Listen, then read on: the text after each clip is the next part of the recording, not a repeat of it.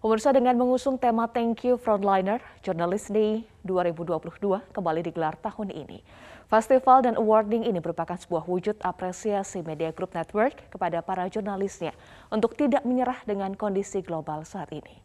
Informasi selengkapnya akan disampaikan oleh Ruth Dio dari lobi Grand Studio Metro T V Jakarta. Ruth, bagaimana jalannya rangkaian acara Journalist Day pada pagi hari ini di sana? Pemirsa, sampai dengan hari ini segala persiapan dan yang dilakukan oleh panitia acara Journalist Day oleh Media Group Network masih terus uh, berlangsung. Acara ataupun agenda penghargaan oleh karyawan Media Group Network ini adalah rangkaian acara yang masih dalam uh, Hari Pers Nasional yang sudah berlangsung pada sembilan Februari lalu. Apresiasi ini nantinya akan diberikan berupa penghargaan atau awarding kepada media uh, karyawan Media Group Network dengan beberapa kategori-kategori yang sudah diklasifikasikan dan sudah melalui beberapa tahapan penilaian oleh Dewan Juri dari masing-masing perwakilan media platform dari Media Group Network seperti Media Indonesia, Metro T V, Medcom dot I D, Lampung Post, dan juga melalui uh, berbagai karya yang memang sudah dihasilkan oleh rekan-rekan jurnalis dari Media Group Network. Untuk acara yang paling mendekati pada pukul sepuluh pagi ini adalah Casual Talks yang akan membahas tentang bagaimana dunia konvergensi yang sudah diterapkan atau dilakukan oleh Media Group Network, bagaimana media konvergensi tersebut dan apa saja yang menjadi faktor terpenting dari media konvergensi atau new media yang sudah dilalui oleh Media Group Network. Selain Casual Talks, juga nanti siang pada pukul satu siang akan dilakukan makan bersama dari B O D dan juga karyawan-karyawan Media Group Network. Untuk uh, penghargaan nanti juga akan dilakukan pemberian penghargaan dan apresiasi kepada kategori-kategori yang sudah diklasifikasikan sesuai dengan karya-karya jurnalis dari Media Group Network. Selain awarding juga beberapa rangkaian acara juga disiapkan oleh tim panitia dari Journalist Day dua ribu dua puluh dua ini, yaitu terdapat food festival dan juga live music yang disajikan sendiri oleh karyawan-karyawan Media Group Network yang memiliki talenta-talenta talenta bermusik dan juga bernyanyi. Sekian yang bisa kami laporkan dari lokasi, kembali ke Anda di studio. Baik, terima kasih Ruth Dio untuk informasi Anda. Kita awali dengan informasi puluhan pembalap MotoGP dan tim pada Rabu malam tiba di Lombok, Nusa Tenggara Barat. The Baby Alien Mark Marquez tiba paling terakhir dan langsung diserbu penggemarnya. Puluhan pebalap seperti Luca Marini, Alex Marquez, dan pebalap MotoGP lainnya serta ratusan anggota tim tiba pada Rabu malam pukul sembilan belas dua puluh lima waktu Indonesia Tengah di Bandara Internasional Zainuddin Abdul Majid, Peraya, Lombok Tengah. Para pebalap MotoGP langsung diserbu oleh para fans mereka yang meminta swafoto. Suasana semakin riuh saat Mark Marquez yang terakhir keluar dari ruang kedatangan ini ramai diserbu oleh penggemarnya. Aparat langsung mengamankan Marquez ke dalam mobil. Sesaat sebelum melaju, Marquez menyempatkan diri untuk menyapa para fansnya melalui kaca mobil. Di ajang balapan akhir pekan ini, pemirsa, sejumlah pembalap Moto dua berjalan-jalan dan menikmati keindahan pantai Kuta Mandalika. Mereka duduk-duduk menikmati pantai dari atas motor, di mana sejumlah pembalap Moto dua seperti Augusto Fernandez, Pedro Acosta, Jeremy Alcoba, Claudio Dalla Porta, dan seorang pembalap Moto tiga Ricardo Rossi juga menikmati pemandangan pantai Kuta Mandalika. Para pembalap ini, pemirsa, juga ditemani oleh tim mereka. Beberapa penggemar yang mengenal mereka langsung meminta swafoto. Para pembalap pun terlihat senang dan santai saat diminta berswafoto oleh para penggemarnya. Nah, pemirsa, tidak hanya kamar hotel, camping ground untuk penonton ini juga disediakan dengan pemandangan yang tidak kalah menarik, yaitu berada tepat di tepi pantai. Wah, ini bagus ini ya. Nah, sementara itu penukaran tiket para penonton juga mulai dilakukan pada hari kemarin. Dan untuk urusan akomodasi, pemirsa, tidak hanya kamar-kamar hotel saja yang disiapkan, tapi di kawasan ekonomi khusus Mandalika, camping ground juga disediakan bagi para penonton sembari menikmati indahnya pantai dari dalam tenda. Nah, sejumlah penyewa juga terlihat sudah mulai menginap. Kita simak di layar ya.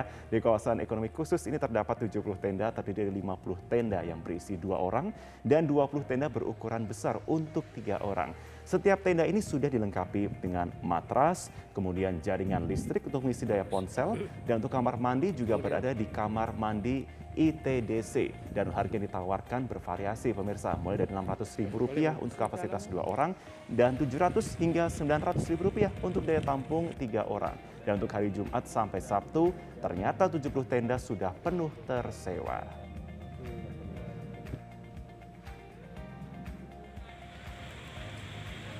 Ya. Sementara itu, pemirsa, ratusan calon penonton MotoGP Rabu kemarin mulai menukarkan tiket mereka di stand penukaran tiket di Bandara X Bandara Selaparang, Kota Mataram, Nusa Tenggara Barat. Terlihat ya, antrean ini terlihat cukup panjang meski dibagi menjadi tiga baris. Salah seorang warga mengaku sudah mengantre selama tiga jam karena banyaknya orang yang menukarkan tiket. Para penukar ini cukup menunjukkan tanda bukti pembelian, K T P, serta nomor ponsel. Nah, penukaran tiket dimulai dari pukul delapan pagi sampai pukul lima belas waktu Indonesia bagian tengah dan akan dibuka hingga MotoGP dimulai. Kerumunan, dan ini menjadi evaluasi kami uh, dari pemerintah provinsi kepada uh, pihak uh, M G P A dan uh, mitranya, bagaimana uh, penukaran tiket ini bisa cepat, lancar, dan mungkin bisa dibagi beberapa tempat, tidak menumpuk seperti ini. Namun demikian, ini para uh, uh, ini masyarakat yang membagi, ya, menukarkan tiket ini kita tetap uh, tanda prokes. Ada petugas juga dari Dinas Kesehatan dari Kota Mataram yang uh, terus membagi masker dan lain-lain. Selain pemirsa, P T Komuter Indonesia kembali memperlakukan aturan jaga jarak bagi para penumpang K R L. Hal ini dilakukan untuk menyesuaikan kapasitas K R L, yakni maksimal enam puluh persen penumpang. Informasi selengkapnya akan disampaikan oleh Diandra Mukni dan juru kamera Febri Septian dari Stasiun Manggarai, Jakarta. P T K A I kembali memberlakukan aturan baru terkait dengan kebijakan naik kereta Commuter Line atau K R L yang mana ini didasarkan oleh Surat Edaran Kementerian Perhubungan nomor dua puluh lima tahun dua ribu dua puluh dua. Sementara itu, dari aturan ini diatur mengenai diantaranya adalah kapasitas dari penumpang K R L saat ini ditingkatkan menjadi enam puluh persen maksimal dari yang sebelumnya hanya diizinkan empat puluh lima persen saja dari total kapasitas. Sementara itu, untuk menyesuaikan pemberlakuan kapasitas maksimal yakni enam puluh persen, dari P T K A I sendiri kembali memasang marka-marka garis di tempat duduk maupun juga di lantai K R L agar para penumpang atau pengguna K R L ini dapat tetap menjaga jarak selama berada di dalam kereta. Dan selanjutnya, untuk marka-marka garis sendiri sebelumnya memang sempat di dicopot oleh petugas K R L, dan juga untuk duduk tanpa jarak memang sempat ditiadakan oleh P T K A I sendiri, namun hal ini dibatalkan kembali di mana saat ini marka-marka kembali dipasang dan pengguna K R L juga kembali diminta untuk menjaga jarak selama berada di dalam K R L untuk menyesuaikan kapasitas maksimal K R L yakni enam puluh persen maksimal saat ini. Selanjutnya, untuk jam operasional K R L sendiri saat ini masih sama, yaitu sesuai aturan dari pukul empat hingga pukul dua puluh dua waktu Indonesia Barat dengan total perjalanan perharinya yakni seribu lima perjalanan. Sementara itu, untuk anak balita saat ini juga sudah diperbolehkan untuk menggunakan K R L atau bepergian menggunakan K R L, yaitu dengan didampingi oleh orang tuanya dan juga tetap mematuhi protokol kesehatan secara ketat.